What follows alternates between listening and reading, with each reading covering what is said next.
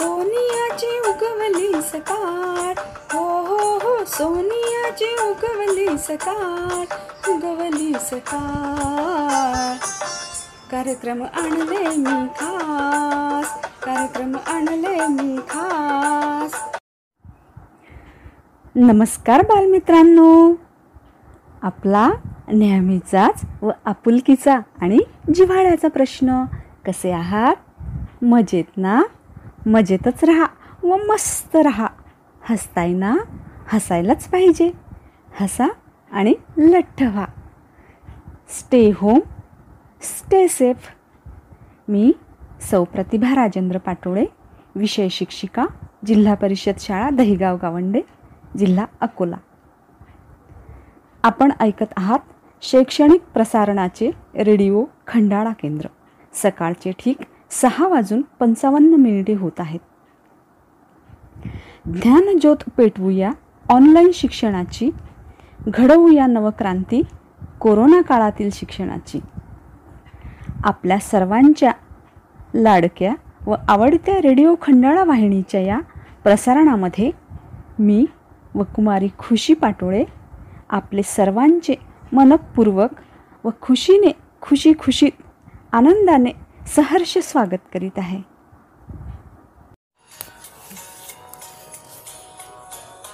Heartily welcome, heartily welcome, welcome, dear students. Happy welcome we give you in happy atmosphere. Heartily welcome, heartily welcome, welcome, dear students. Happy welcome we give you in happy atmosphere.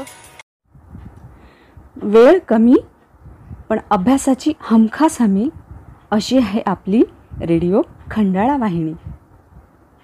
कार्यक्रमाची सुरुवात आपण ईश्वराचे स्मरण करून करूया. प्रसन्न करी अपुल्या मना पवित्रता देई जीवना याचसाठी करूया ईश्वरचरणी प्रार्थना. बालमित्रांनो हात जोडून डोळे बंद करून माझ्यासोबत प्रार्थना म्हणूया.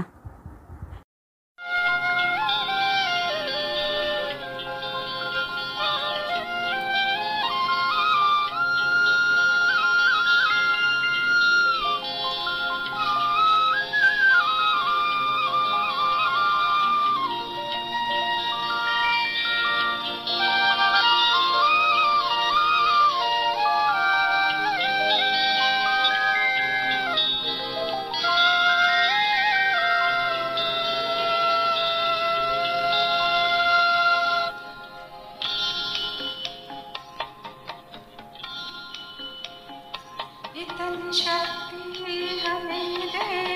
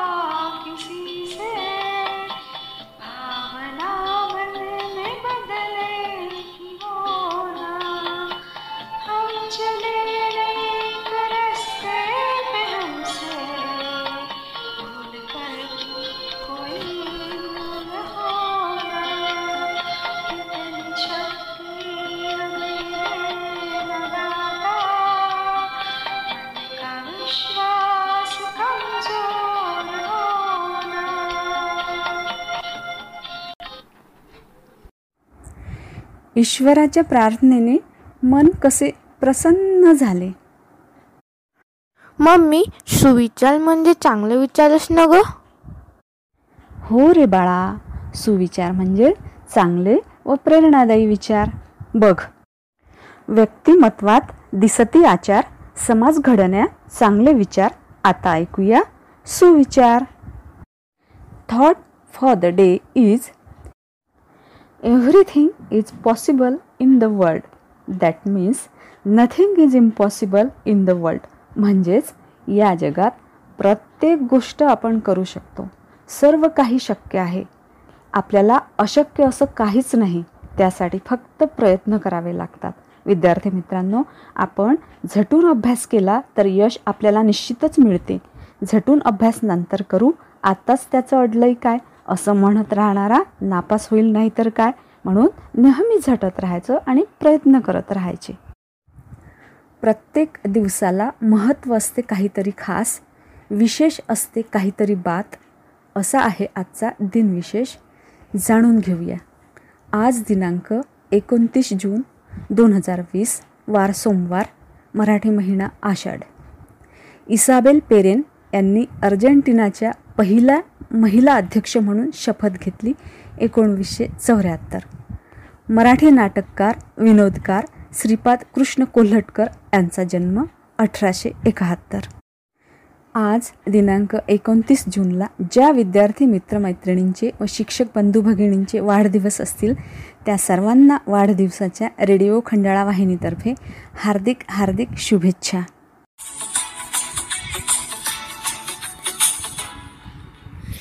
साल भर में सबसे प्यारा होता है एक दिन। सौ दुआएँ दे रहा दिल तुमको आज के दिन। I wish you happy happy birthday happy birthday happy happy birthday to you I wish you happy happy birthday happy birthday happy happy birthday to you I wish you happy happy birthday happy birthday खरं तर जिथे ज्ञानाच्या प्रकाशाचं साम्राज्य असतं तिथे अज्ञानाच्या अंधकाराचं अस्तित्व उरत नाही. चला मित्र हो या लावलेल्या पेटत्या ज्योतीच्या साक्षीने आज चोहीकडे ज्ञान विज्ञान संस्कार संस्कृती आणि उत्तुंग प्रेरणेचा प्रकाश पोहोचूयात. मागणे मागतो देवाला तुझी लेकरं सुखी राहू दे. प्रत्येकाच्या मनामनातून चांगुलपणाचे वारे वाहू दे. चला तर मग आपल्याला प्रार्थना करायला घेऊन जात आहेत. उपक्रमशील अध्यापिका कुमारी मिनलताई अरुणराव देशमुख जिल्हा परिषद शाळा बाभुळगाव जहांगीर पंचायत समिती दिवा पाहुनी लक्ष्मी येते करू तिची प्रार्थना. करू तिची प्रार्थना. शुभम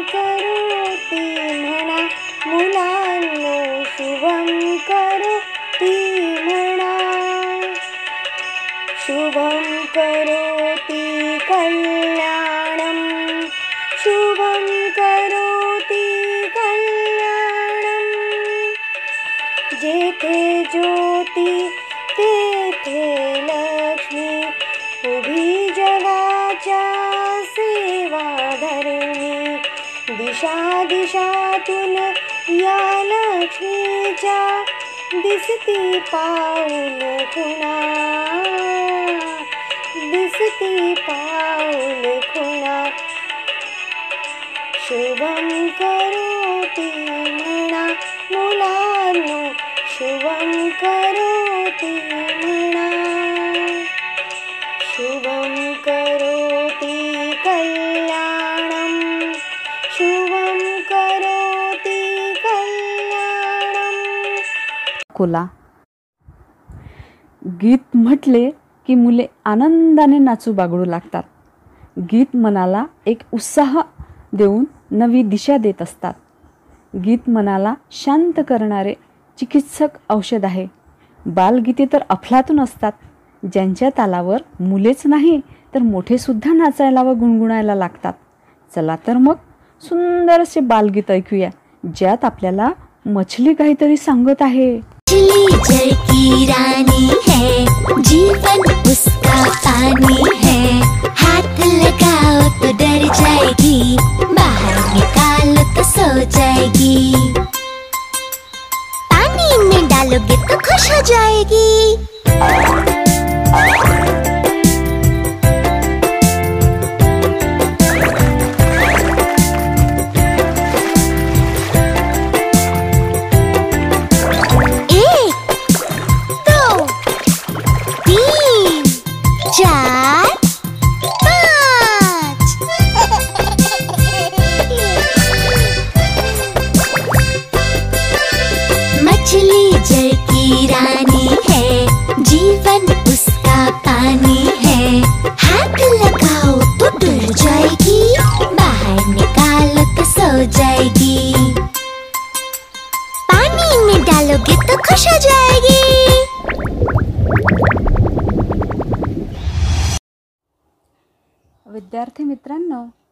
इयत्ता चौथीच्या शिव छत्रपती या पाठ्यपुस्तकातील प्रतापगडावरील पराक्रम या रेडिओ खंडाळा वाहिनीवरील तीस जूनपासून क्रमशः सादर होणाऱ्या कार्यक्रमाचे निवेदन श्री ओमप्रकाश उगलेसर करीत आहेत ते आपण ऐकूया.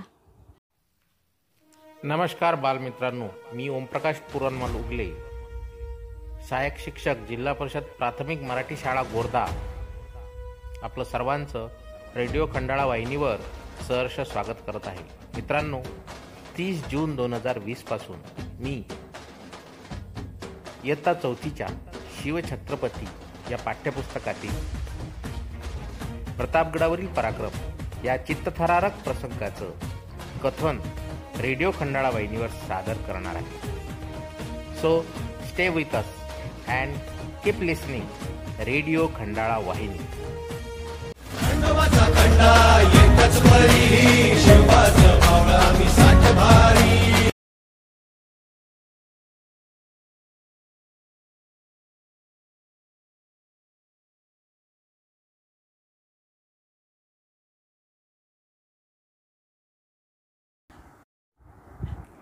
निसर्गाला रंग हवा असतो फुलाला सुगंध हवा असतो तसेच शिक्षण घेताना एक चांगला मार्ग हवा असतो. तो मार्ग आपल्याला मिळते प्रेरणादायी कथेमधून. विद्यार्थी मित्रांनो श्रवणाचा व मनोरंजनाचा एक महत्त्वाचा भाग म्हणजे कथा ज्यातून आपल्याला खूप सारे ज्ञान मिळते. कथांच्या आस्वादात आहे अवीट गोडी मुलांना लावली श्रवणाची गोडी अशा आपल्या उपक्रमशील अध्यापिका कुमारी शुभांगी जयशिंगराव सरनाईक जिल्हा परिषद शाळा करोडी पंचायत समिती अकोट आपल्याला ह्या दररोज एक नवीन प्रेरणादायी कथा सांगत असतात. नमस्कार बालमित्रांनो. प्रेरक कथांच्या खजिन्यातून एक सुंदरसा मोती म्हणजे आजची कथा मी तुम्हाला शुभांगी सरनाईक आज सांगणार आहे.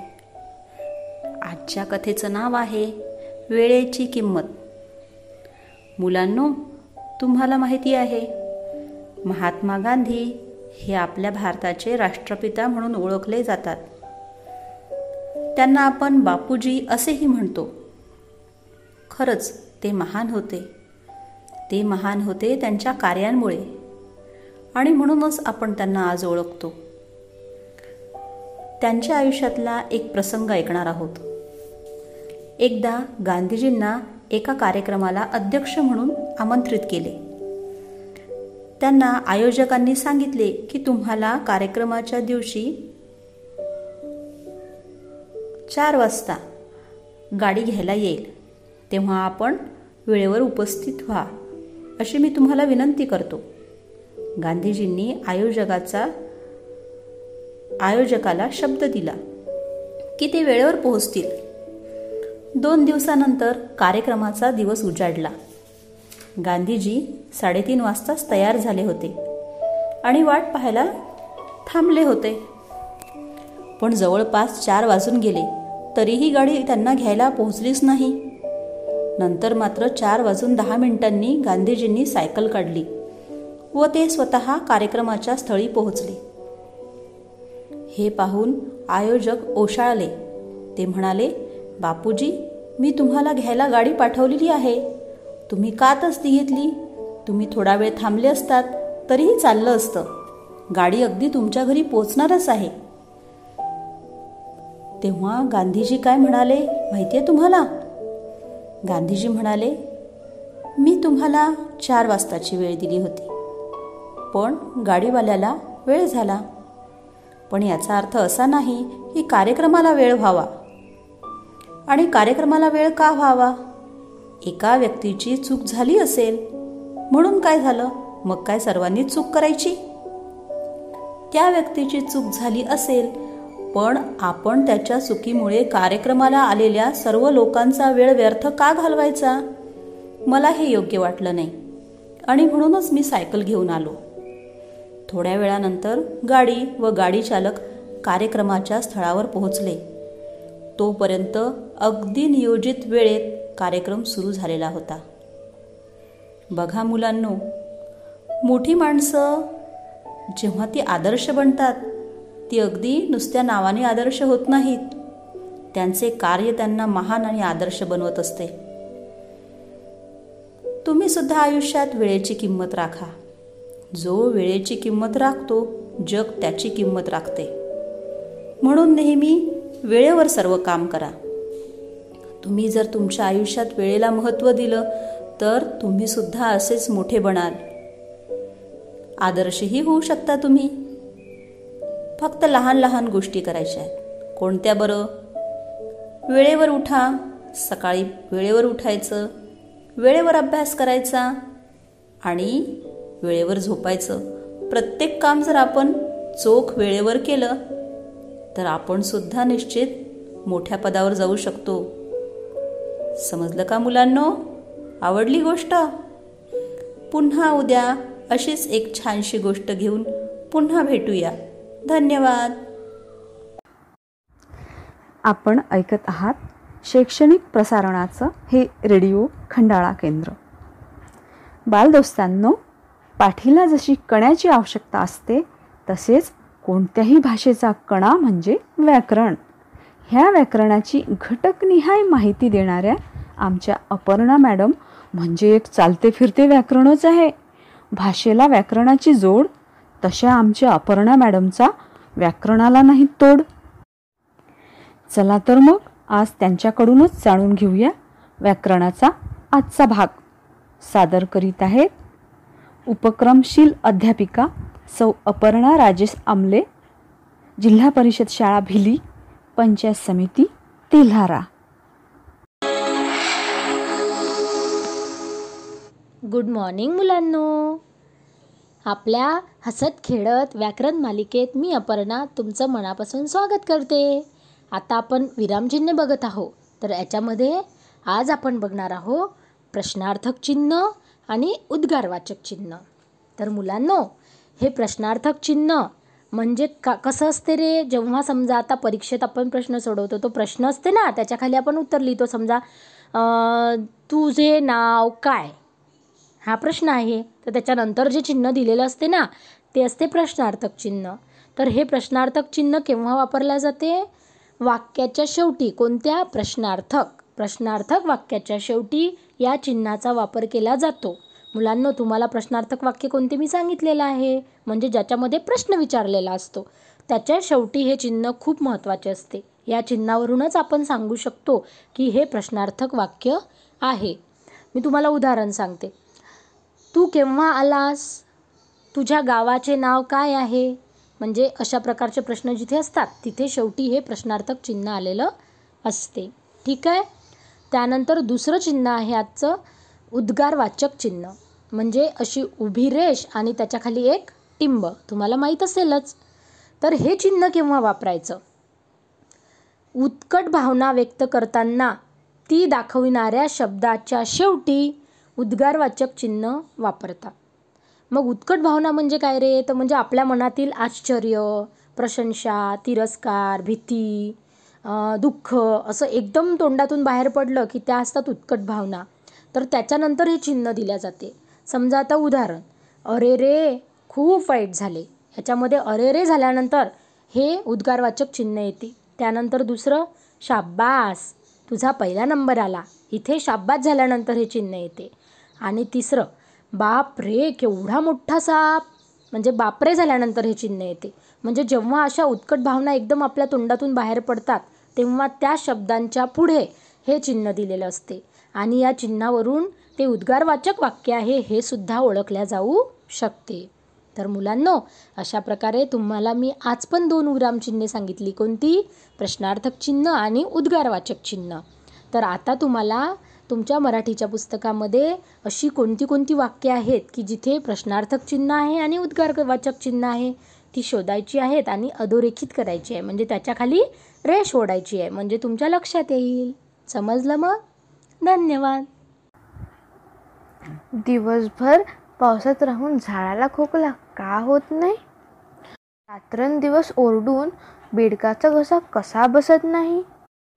डोळे उघडून बघा गड्यांनो झाकण लावू नका जे दिसते ते असेच का हो? जे दिसते ते तसेच का हो? उलगडण्याला शिका. डोळे उघडून बघा गड्यांनो झाकण लावू नका आपल्याला अशा पडलेल्या अनेक प्रश्नांची उत्तरे देत आहेत आपल्या उपक्रमशील अध्यापिका कुमारी सोनाली वासुदेवराव निचळ जिल्हा परिषद शाळा जवळका पंचायत समिती अकोट. जाणून घेऊया त्यांच्याकडून त्यांच्या असे का या सदरामध्ये. नमस्कार. रेडिओ खंडाळा वाहिनीच्या या कार्यक्रमात मी कुमारी सोनाली निचळ विषय शिक्षिका जिल्हा परिषद मराठी शाळा जवळका पंचायत समिती अकोट आपले सर्वांचे स्वागत करते. मित्रांनो आपल्या असे का या सदरात आपण अनेक प्रश्नांची उत्तरं शोधण्याचा प्रयत्न करत असतो. आजचा आपला प्रश्न आहे वनस्पती आपले अन्न कसे तयार करतात? पृथ्वीवरील सजीवसृष्टीमध्ये वनस्पतीचा समावेश होतो. मानवजाती प्राणीजाती याप्रमाणे वनस्पतीही सजीव आहेत आणि सजीवांना अन्नाची गरज असतेच. मग वनस्पती आपले अन्न कसे तयार करतात? तर त्यासाठी त्यांच्या पानांचा उपयोग होतो. वनस्पतीच्या पानांमध्ये क्लोरोफिल नावाचे रंगद्रव्य असते ज्यामुळे पाने हिरवी असतात. या क्लोरोफिल नावाच्या रंगद्रव्यामुळेच वनस्पती अन्न तयार करू शकतात. क्लोरोफिल कार्बन डायऑक्साईड पाणी या पोषक द्रव्यांची सूर्यप्रकाशामुळे वनस्पती मापू शकेल आणि त्यापासून अन्न तयार करू शकेल अशी प्रकाश संश्लेषण नावाची प्रक्रिया घडत असते. ही प्रक्रिया पानांमध्ये घडते आणि पानांमध्ये हरितद्रव्य असते आणि या द्रव्यापासूनच वनस्पती आपले अन्न बनवत असतात. प्रकाश ऊर्जेच्या सहाय्याने वनस्पती स्वतःचे अन्न स्वतःच निर्माण करतात आणि वनस्पती ही जी स्वतःचे अन्न स्वतः निर्माण करतात या प्रक्रियेला प्रकाश संश्लेषण ही क्रिया म्हणतात.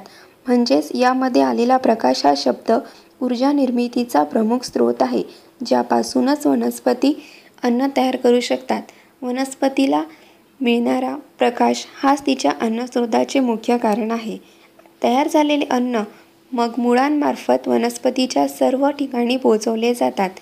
अशा प्रकारे वनस्पती स्वतःचे अन्न स्वतः तयार करतात. ही झाली आपली आजची माहिती. धन्यवाद. सदा कामात असते दंग मग म्हणते दुखते अंग. ओळखा कोण? आपली सर्वांची आई. कोडं म्हटलं की डोक्यावर ताण येतो ना आणि डोके खाजवायला डोक्यावर हात जातो. पण त्याच कोड्याचं उत्तर सापडलं की आनंदाला पारावार नसतो. बुद्धीला चालना देणारे ज्ञानाला धार देणारे डोक्याला ताप देऊन उकल करणारे कोडे म्हणजे विज्ञान कोडे. विज्ञानाचा धाक कमी करून मनोरंजनातून ज्यांच्या मिळते ज्ञान अशी आहे ज्यांच्या विज्ञान कोड्यांचे ज्ञान. त्या आहेत आमच्या. ओळखलं का? मी कोण? विद्यार्थी मित्रांनो मी आहे कोण? प्रतिभा टीचर. जिल्हा परिषद शाळा दहिगाव गावंडे पंचायत समिती अकोला. चला तर मग ऐकूया नवीन कोडे. Good morning and welcome students. कशा आहात? मस्त ना मस्त रहा आणि सुरक्षित रहा. पहा मालदोस्तांनो कणाकणात आहे ज्ञान मनामनात विज्ञान. कणाकणात आहे ज्ञान मनामनात विज्ञान. रेडिओ खंडाळा वाहिनीचा नजराणा जसा अमृताची खाण. रेडिओ खंडाळा वाहिनीचा नजराणा जसा अमृताची खाण. अशा आपल्या सर्वांच्या लाडक्या व आवडत्या रेडिओ खंडाळा वाहिनीवर मी प्रतिभा टीचर विषय शिक्षिका जिल्हा परिषद शाळा दहिगाव गावंडे पंचायत समिती अकोला. आपले सर्वांचे अगदी मनापासून सहर्ष स्वागत करते. आणि विद्यार्थी मित्रांनो कालचे कोडे काय होते? तर बघा त्याचं आपण आज उत्तर पाहूया. घरात लपून छपून दूध पिते डोळे झाकून उंदीर मामा हवा फराळाला वाघाची मावशी म्हणतात हिला. मी कोण? मी बरोबर ओळखलं असेल हिला. ही वाघाची मावशी कोण आहे? मनी म्याऊ म्हणजे मांजर. बरोबर? आता आपण काय करू? पुन्हा नवीन कोडे बघूया. बघा दुसरे कोडे. आम्ही दोघे आहे सहकारी. आम्ही दोघे आहे सहकारी. रक्तशुद्धीकरण आमची जबाबदारी. रक्तशुद्धीकरण आमची जबाबदारी. सुरक्षित आहे छातीच्या पिंजऱ्यात. सुरक्षित आहे छातीच्या पिंजऱ्यात. प्राणवायू मिसळून देतो रक्तात. प्राणवायू मिसळून देतो रक्तात शरीरातील आहे आंतरिक अवयव. शरीरातील आहे आंतरिक अवयव. धूम्रपान माझ्यासाठी घातक सवय. धूम्रपान माझ्यासाठी घातक सवय. ओळखा पाहू मी कोण? आता मात्र विचार करा हा डोक्याला ताण द्या. आणि ओळखा हे आंतरिक इंद्रिय कोणतं आहे ते. ओळखलं का? ओळखलं. अरे अरे फुसफुस नाही रे. त्याचं नाव आहे फुफ्फुस. काय आहे त्याचं नाव? फुफ्फूस. फुसफुस नाही म्हणायचं त्याला. त्याला राग येतो बरं. फुसफुस म्हटलं की हे आंतरिंद्रिय आहे फुफ्फुस. तर बालमित्रांनो मानवी शरीरामध्ये दोन फुफ्फुसे असतात डावे आणि उजवे. रक्तामध्ये ऑक्सिजन मिसळून रक्त शुद्ध करून ते पुन्हा हृदयाकडे पाठविण्याचे कार्य फुफ्फुसामार्फत केले जाते. फुफ्फुस हा एक महत्त्वाचा आंतरिक अवयव आहे. मित्र हो धूम्रपान ही सवय या फुफ्फुसासाठी अतिशय घातक आहे. विद्यार्थी मित्रांनो जे धूम्रपान करतात त्यांना तुम्ही रोकायचं असते तुम्ही त्यांच्या सवयी तोडायच्या असतात बरं का? समजलं ना? आता ही माहिती लक्षात ठेवायची. आता आपण होमवर्कसाठी एक कोडे बघूया. पहा हिरवा पिवळा रंग आंबट गोड चव हिरवा पिवळा रंग आंबट गोड चव क जीवनसत्वाने भरपूर गाव माझं नागपूर. ओळखा पाहून मी कोण? आता याचा विचार करून ठेवायचं आणि उत्तर शोधून ठेवायचं. पुन्हा आपण भेटूया पुढल्या कोड्यासह. या उत्तरासह. तोपर्यंत टाटा बाय बाय नमस्कार. हे शिवसुंदर समरशालिनी महाराष्ट्र माऊली. आ युगायुगाची जीवन गंगा उदे तुझ्या पाऊली. हे शिवसुंदर समरशालिनी महाराष्ट्र माऊली. अभिमान मला मी मराठी आहे गर्व आहे मला मी महाराष्ट्रीयन आहे. सात महाराष्ट्राची हाक मराठीची मी भारतीय आहे. आपला महाराष्ट्र आपला जिल्हा. महाराष्ट्र हे विविधतेची खाण आहे. येथील भूभाग भाषा वातावरण प्रत्येक गोष्टीत विविधता आहे. प्रत्येक जिल्ह्याची तपशीलवार माहिती व ओळख कथन करून देत आहेत गीते मॅडम. शि सिंधुदुर्ग रत्नागिरी गडकिल्ल्यांची जिथे आहे खाण नवरत्नांच्या जन्माने देशाला ज्या जिल्ह्याने दिला आहे मान कोकणची माणशी आहे आपुलकीची खाण जाणून घेऊ माहिती रत्नागिरी व सिंधुदुर्ग जी आहेत कोकणची शाण आपल्याला माहिती सांगत आहेत उपक्रमशील अध्यापिका कुमारी रेखा साहेबराव गीते जिल्हा परिषद शाळा आंबुडा पंचायत समिती अकोट. नमस्कार बालविद्यार्थी मित्रमैत्रिणींनो. आज दिनांक एकोणतीस जून कोकण विभागातील उर्वरित दोन जिल्हे आज आपण ऐकणार आहोत. कोणते जिल्हे तुम्ही नक्कीच शोधले असणार तर आज आपण रत्नागिरी आणि सिंधुदुर्ग दोन जिल्ह्यांना ऐकणार आहोत. सर्वप्रथम रत्नागिरी जिल्हा. रत्नागिरी जिल्हा भारत देशातील महाराष्ट्र राज्याच्या छत्तीस जिल्ह्यांपैकी एक जिल्हा आहे. रत्नागिरी शहर हे या जिल्ह्याचे मुख्यालय आहे. हल्लीचा रत्नागिरी जिल्हा हा ब्रिटिश काळात आणि नंतरही उत्तर रत्नागिरी जिल्हा म्हणून ओळखला जात होता. रत्नागिरी जिल्हा हापूस आंब्यांसाठी जगप्रसिद्ध आहे. आंब्यांप्रमाणेच काजू नारळ फणस आमसूल रातांबा इत्यादींची लागवड केली जाते. तांदळाची शेती प्रामुख्याने केली जाते. रत्नागिरी हे भारताच्या महाराष्ट्र राज्यातील एक नगर आणि जिल्ह्याचे ठिकाण आहे. हे अरबी समुद्राच्या किनारी वसले असून भारतातील एक प्रमुख बंदर आहे. मासेमारी हा रत्नागिरीचा महत्त्वाचा व्यवसाय आहे. भारतीय स्वातंत्र्य लढ्यातील महत्त्वाचे नेते लोकमान्य बाल गंगाधर टिळक समाजसेवक शिक्षणतज्ज्ञ भारतरत्न महर्षी धोंडो केशव कर्वे गणितज्ञ रँगलर रघुनाथ पुरुषोत्तम परांजपे या सर्वांचा जन्म रत्नागिरीमध्ये झाला होता. तसेच भारतरत्न विनोबा भावे भारतरत्न पांडुरंग वामन काणे भारतरत्न डॉक्टर बाबासाहेब आंबेडकर भारतरत्न सचिन तेंडुलकर भारतरत्न गोविंद वल्लभपंत हे सर्व मूळचे रत्नागिरी जिल्ह्यातीलच आहेत. पौराणिक मान्यतांनुसार आपल्या वनवास कालावधीत पांडवांनी तेराव्या वर्षी रत्नागिरी परिसरात वास्तव्य केले होते. नंतरच्या काळात राजा वीरव्रत राय याने कुरुक्षेत्रातील लढाईत कौरवांविरुद्ध पांडवांची मदत केली होती. विजापूरचे शासक पोतू श्री चेन्नारेड्डी यांनी रत्नागिरीचा किल्ला बांधला. इसवी सन सोळाशे सत्तरमध्ये छत्रपती शिवाजी महाराजांनी तो दुरुस्त केला. इसवी सन सतराशे एकवीसमध्ये रत्नागिरी सातारच्या छत्रपतींकडे होते. इसवी सन अठराशे अठरा या वर्षी ब्रिटिशांच्या ताब्यात गेले. ब्रह्मदेशाचा म्यानमारचा राजा थिबा याला ब्रिटिशांनी रत्नागिरीमध्ये थिबा राजवाड्यात ठेवले होते. स्वातंत्र्यवीर सावरकर यांना सुद्धा इंग्रजांनी रत्नागिरीत स्थानबद्ध करून ठेवले होते. रत्नागिरी संपूर्णपणे डोंगराच्या उतारावर वसले आहे.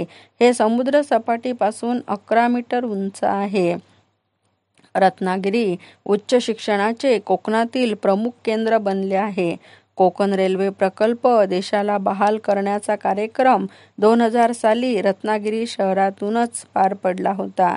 रत्नागिरी रेल्वे स्थानक महत्त्वाचे स्थानक आहे. विविध शहरांशी महाराष्ट्र राज्य परिवहन मंडळच्या बससेवेने जोडलेले आहे. रत्नागिरी विमानतळ तटरक्षक दलाच्या ताब्यात आहे. दोन हजार अठरामध्ये येथून मुंबईसाठी विमानसेवा सुरू होणे अपेक्षित आहे. टिळक स्मारक पतित पावन मंदिर थिबा पॅलेस रत्नागिरी किल्ला दीपस्तंभ भगवती बंदर भाट्टे चौपाटी काळा समुद्र प्रसिद्ध पर्यटन स्थळे आहेत. रत्नदुर्ग किल्ला हा भगवती किल्ला म्हणून प्रसिद्ध आहे. हा शिलाहार राजा भोज याने बांधला होता. रत्नागिरी हे उत्तम नैसर्गिक बंदर असून ते मिरकरवाडा येथे आहे. जयगड येथेही आंतरराष्ट्रीय दर्जाचे बंदर उभारले जात आहे. फिनोलेक्स व अल्ट्राटेक या कंपन्यांच्या खाजगी जेट्टी रत्नागिरीमध्येच आहेत व बाळासाहेब सावंत कोकण कृषी विद्यापीठ दापोली येथे आहे. जिल्ह्यात मडगड दापोली खेड चिपळूण गुहागर संगमेश्वर रत्नागिरी लांजा राजापूर हे तालुके आहेत. तर आंबोळगड गोपाळगड गोविंदगड जंगली जयगड पालगड पूर्णगड भवानीगड महिपतगड यशवंतगड रसाळगड कि विजयगड इत्यादी गडकिल्ले आहेत. सर्वात जास्त समुद्र किनारा रत्नागिरी जिल्ह्याला लाभला आहे. सिंधुदुर्ग जिल्हा महाराष्ट्रातील सिंधुदुर्ग जिल्हा हा कोकणच्या दक्षिणेकडील भाग आहे. सिंधुदुर्ग जिल्ह्याचे पूर्वीचे नाव दक्षिण रत्नागिरी होते. मालवणच्या किनाऱ्यापासून जवळच असलेल्या बेटावरील सिंधुदुर्ग किल्ल्यावरून या जिल्ह्याचे नाव सिंधुदुर्ग ठेवण्यात आले आहे. सिंधुदुर्ग हा महाराष्ट्राच्या सिंधुदुर्ग जिल्ह्यातील अरबी समुद्रात छत्रपती शिवाजी महाराजांनी बांधलेला जलदुर्ग आहे. पंचवीस नोव्हेंबर सोळाशे चौसष्ट रोजी किल्ल्याच्या बांधकामाला सुरुवात झाली. सिंधुदुर्ग जिल्हा भारतातील महाराष्ट्र राज्यातील सर्वात कमी लोकसंख्या असलेला जिल्हा आहे. याचे प्रशासकीय केंद्र सिंधुदुर्ग नगरी ओरोस बुद्रुक येथे आहे. हा सागरतटीय जिल्हा आहे. कोकणचे गांधी म्हणून ओळखल्या जाणाऱ्या आप्पासाहेब पटवर्धन यांचा आश्रम जिल्ह्यात कणकवलीजवळ गोपुरी येथे आहे. सिंधुदुर्गात मालवणी बोली बोलली जाते. पर्यटन मासेमारी आंबा फणस काजू हे येथील प्रमुख व्यवसाय आहेत. सिंधुदुर्ग हा महाराष्ट्रातील सगळ्यात जास्त अडोतीस किल्ले असणारा तसेच सर्व प्रकारचे म्हणजे जलदुर्ग गिरिदुर्ग व भुईकोट किल्ले असणारा एकमेव जिल्हा आहे. सिंधुदुर्ग जिल्ह्याची स्थापना एक मे एकोणीसशे एक्क्याऐंशी साली झाली. एकोणीसशे नव्याण्णव साली हा जिल्हा महाराष्ट्रातील पहिला पर्यटन जिल्हा म्हणून घोषित करण्यात आला. जिल्ह्यात कणकवली कुडाळ देवगड दोडामार्ग मालवण वेंगुर्ला वैभववाडी सावंतवाडी हे तालुके आहेत. क्षेत्रफळ पाच हजार दोनशे सात चौरस किलोमीटर तर लोकसंख्या आठ लाख अठ्ठेचाळीस हजार आठशे अडुसष्ट आहे. जिल्ह्याला एकशे एकवीस किलोमीटरचा समुद्र किनारा लाभला आहे. तऱ्हेतऱ्हेची रानफुले जिल्ह्यात आढळतात. अनेक प्रेक्षणीय स्थळे त्यामध्ये आंबोली थंड हवेचे ठिकाण आचारखाडी बेकवाटर कण कुणकेश्वर मंदिर देवगड तेरेखोल किल्ला देवगड किल्ला दीपगृह राजवाडा सावंतवाडी विजयदुर्ग किल्ला संत राऊळ महाराज मठ कुडाळ पाटतलाव सावडाव धबधबा सिंधुदुर्ग किल्ला सुवर्ण गणेश मंदिर मालवण प्रसिद्ध आहेत. शिवाजी महाराजांच्या आरमारात या किल्ल्याला महत्त्व होते. कुर्टे बेटावर अठ्ठेचाळीस एकरावर पसरलेले आहे. तटबंदी लांबी तीन किलोमीटर बुरुज बावन पंचेचाळीस दगडी जिने आहेत. हा किल्ला बांधण्यासाठी एक कोटीहून खर्च खर्ची पडले. सांस्कृतिक कार्य संचालनालयातर्फे दिनांक बावीस एप्रिल ते चोवीस एप्रिल दोन हजार सोळा या काळात सिंधुदुर्ग महोत्सवाचे आयोजन केले आहे. भारत सरकारने या किल्ल्याला दिनांक एकवीस जून दोन हजार दहा रोजी महाराष्ट्रातील राष्ट्रीय संरक्षित स्मारक म्हणून घोषित केलेले आहे. आज आपला कोकण प्रवास येथेच संपला. कोकण ऐकताना सर्वांना निसर्ग सौंदर्याचा आनंद नक्कीच मनमुराद लुटता आला असेल. उद्या नवीन विभाग व जिल्ह्यासह सदैव तत्पर आपली वाहिनी रेडिओ खंडाळा वाहिनी. धन्यवाद. बालमित्रांनो आता पावसाळ्याचे दिवस आहेत. तुम्ही छत्री घेऊन बाहेर जातच असाल. पण छत्रीसोबत कधी पाऊस बोलल्याचं बघितलं का रे? नाही बघितलं. तर अशी कल्पना करा बरं की पाऊस हा छत्रीसोबत बोलत आहे. आणि छत्रीसोबत तो खूप साऱ्या गप्पा मारत आहेत. इयत्ता सातवीचा मराठीचा पाठ. आपल्यासमोर छत्री आणि पावसाचा संवाद सादर करणार आहेत उपक्रमशील अध्यापिका सौ साधनाताई पाटील जिल्हा परिषद शाळा शिरसोली पंचायत समिती तेल्हारा. उत्सुक आहात ना जाणून घ्यायला? मी पण आहे उत्सुक जाणून घ्यायला. चला तर मग छत्री आणि पाऊस एकमेकांशी काय गप्पा मारतात बघूया. नमस्कार विद्यार्थी मित्रांनो. इयत्ता सातवी विषय मराठी. चला संवाद लिहूया. या सदराअंतर्गत पाऊस व छत्री या दोघांमधील संवादाची कल्पना करायची आहे. तो लिहायचा आहे आणि बरं का सादरसुद्धा करायचा आहे. कधी कल्पना केली आहे का तुम्ही? की ढगातून कोसळणारा पाऊस आणि छत्री काय बरे बोलत असतील? चला तर मग पाहूया. पाऊस म्हणाला अगं ये छत्री कुठं आहेस तू? मला अजून तरी तू घराबाहेर दिसली नाही. छत्री म्हणाली अरे तू जोपर्यंत आभाळातून जमिनीवर येताना दिसत नाही तोपर्यंत मी घराबाहेर कशी पडणार? वेडा ग बाई वेडा. पाऊस म्हणाला हो ग बरोबर आहे. जोपर्यंत मी ढगाबाहेर येणार नाही कुणाला ओलं चिंब करणार नाही तोपर्यंत तुला घराबाहेर कुन्नी कुन्नी काढणार नाही. छत्री म्हणाली अरे पावसा तू आलास म्हणजे जमिनीवर राहणाऱ्या लोकांची भारी मज्जा. मोठी माणसे लहान मुलं स्त्रिया सर्वांच्या मी आवडीची आहे. आणि बरं का पावसा माझे रंगसुद्धा विविध असतात. लहान मुलांसाठी मी खास बनवलेली असते. स्त्रियाही मला निवडताना माझ्या रंगाला महत्त्व देतात आणि मला तू येणार म्हणून खूप सजवतात. पाऊस म्हणाला मज्जा आहे ग तुझी. तू सर्वांना आवडतेस. तसा मीही सगळ्यांच्या आवडीचा आहे. पण छत्री म्हणाली आता पण काय रे पावसा? काय आहे तुझ्या मनात? सांग मला. पाऊस म्हणाला अगं मी धो धो बरसतो तरीही उन्हाळ्यात जमिनीवरच्या लोकांना प्राण्यांना पाणी पिण्यासाठी नसते. सगळीकडे पाणी टंचाई. त्यामुळे मला खूप दुःख होते. छत्री म्हणाली हो रे पावसा खरंच की? पाऊस म्हणाला माझी सर्वांनी बचत करावी असे मला वाटते. मला जपून वापरावे म्हणजे माझा सर्वजण उपयोग करू शकतील. छत्री म्हणाली हे तर माझ्या लक्षातच आलं नाही. पाऊस म्हणाला तू घराघरात राहतेस. तू माझा सगळ्यांना निरोप दे माझी बचत करण्याचा. देणार ना नक्की? छत्री म्हणाली हो नक्कीच. चल आता. लवकर ये खाली. सर्व तुझी वाट पाहतात. आणि बच्चे कंपनींनी कागदाच्या होड्या पण तयार केल्यात. पाऊस म्हणाला अरे वा! मी तर आता दररोज येणार तुमच्या भेटीला. छत्री म्हणाली पाऊस छमछम येईल. सगळ्यांना आनंद देईल. धरती हिरवीगार होईल. तडे तुडुंब भरून जाईल.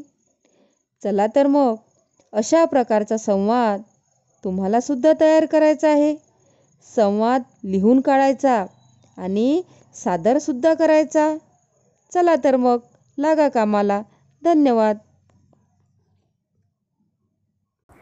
बोधकथा ज्यामधून आपल्याला बोध तर मिळतोच सोबतच ज्ञान पण मिळते व त्या ज्ञानाचा आपल्याला जीवन जगताना खूप उपयोग होत असतो.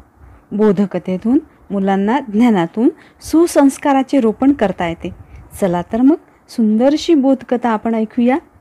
आपल्याला बोधकथा सराव सादरीकरण करीत आहेत उपक्रमशील अध्यापिका सौ सविता संतोष काळबांडे जिल्हा परिषद शाळा रामगाव पंचायत समिती मूर्तिजापूर. नमस्कार विद्यार्थी बालमित्रांनो. माझे नाव सविता काळबांडे जिल्हा परिषद प्राथमिक मराठी शाळा रामखेड केंद्र कंजरा तालुका मूर्तिजापूर. मी तुम्हाला आज एक बोधकथा सांगणार आहे. बोधकथेचं नाव आहे सराव. भग एकदा भगवान इंद्र शेतकऱ्यावर चिडले. त्यांनी जाहीर केले की बारा वर्षे पाऊस पडणार नाही. आपण पिके घेण्यास सक्षम नसाल. भगवान इंद्रांची शेतकऱ्यांनी विनम्रतेची विनवणी केली. इंद्रदेव म्हणाले की भगवान शिवने आपला डमरू वाजविला तरच पाऊस शक्य आहे. परंतु त्यांनी भगवान शिव यांच्याशी गुप्तपणे चर्चा करून आधीच या शेतकऱ्याशी सहमत न होण्याची विनंती केली होती. जेव्हा शेतकरी भगवान शिवकडे आले तेव्हा त्यांनी बारा वर्षानंतर डमरू वाजवला जाईल असे सांगितले. निराश शेतकऱ्यांनी बारा वर्षापर्यंत थांबायचे ठरवले. परंतु एक शेतकरी नियमितपणे राबत होता मशागत करत होता बियाणे पेरत होता. इतर शेतकरी त्या शेतकऱ्याची चेष्टा करत होते. काही वर्षांनी इतर शेतकऱ्यांनी त्याला विचारले बारा वर्षे पाऊस पडणार नाही. हे आपणास माहीत असताना तुम्ही आपला वेळ व ऊर्जा का वाया घालवत आहात? त्याने उत्तर दिले मला माहीत आहे की पीक येणार नाही परंतु मी हे काम केवळ सराव म्हणून करतो आहे. बारा वर्षानंतर मी पिके उगवण्याची आणि शेतात काम करण्याची प्रक्रियाच विसरून जाईन. शरीराची श्रम करण्याची सवय मोडेल. म्हणून मी हे करत राहतो. जेणेकरून बारा वर्षानंतर पाऊस पडल्यावर मला काम करणं अवघड वाटणार नाही. त्यांचा युक्तिवाद ऐकून देवी पार्वतीस कौतुक वाटले व ती भगवान शिवला मजेत म्हणाली तुम्ही पण बारा वर्षानंतर डमरू वाजवणे विसरू शकता. भगवान शिवालाही काळजी वाटली. डमरू वाजतो की नाही हे तपासण्यासाठी म्हणून त्यांनी डमरू वाजवण्याचा प्रयत्न केला. डमरूचा आवाज ऐकताच पाऊस पडू लागला.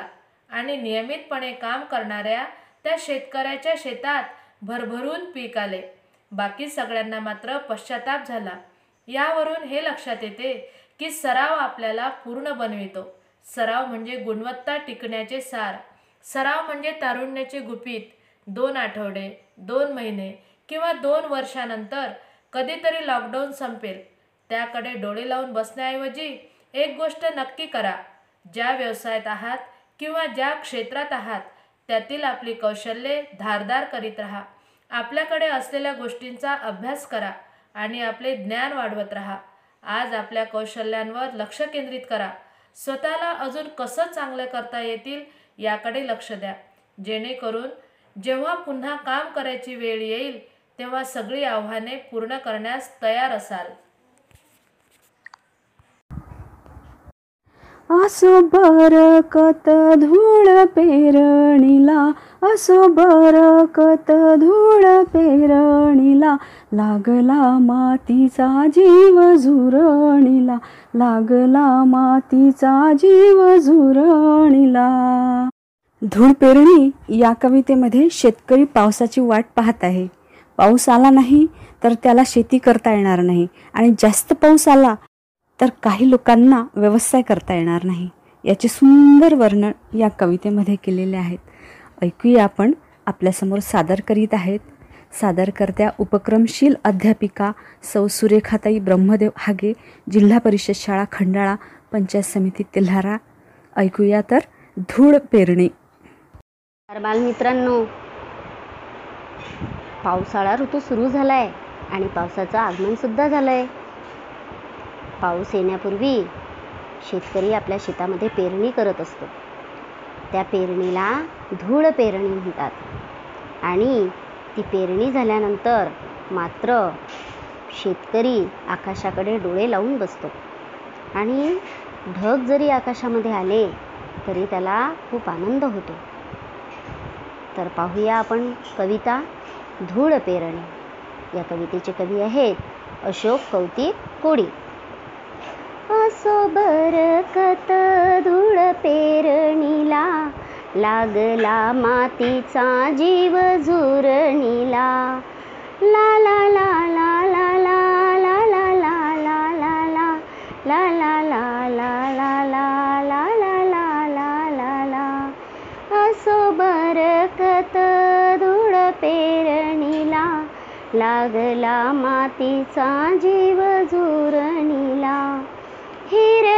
पिसांचा ध्यास धरणीला टिपूर मोत्यांची आस मोरणीला.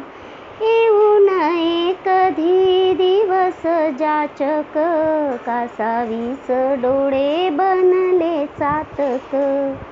असो बरकत धूळ पेरणीला लागला मातीचा जीव झुरणीला कोरडे नक्षत्र पुर पापणीला आलेलं आभूट दूर दाटणीला मिळता डोळ्यांना मेघुट इशारे मातीच्या कणांना फुटले धुमारे. असो बरकत धूळ पेरणीला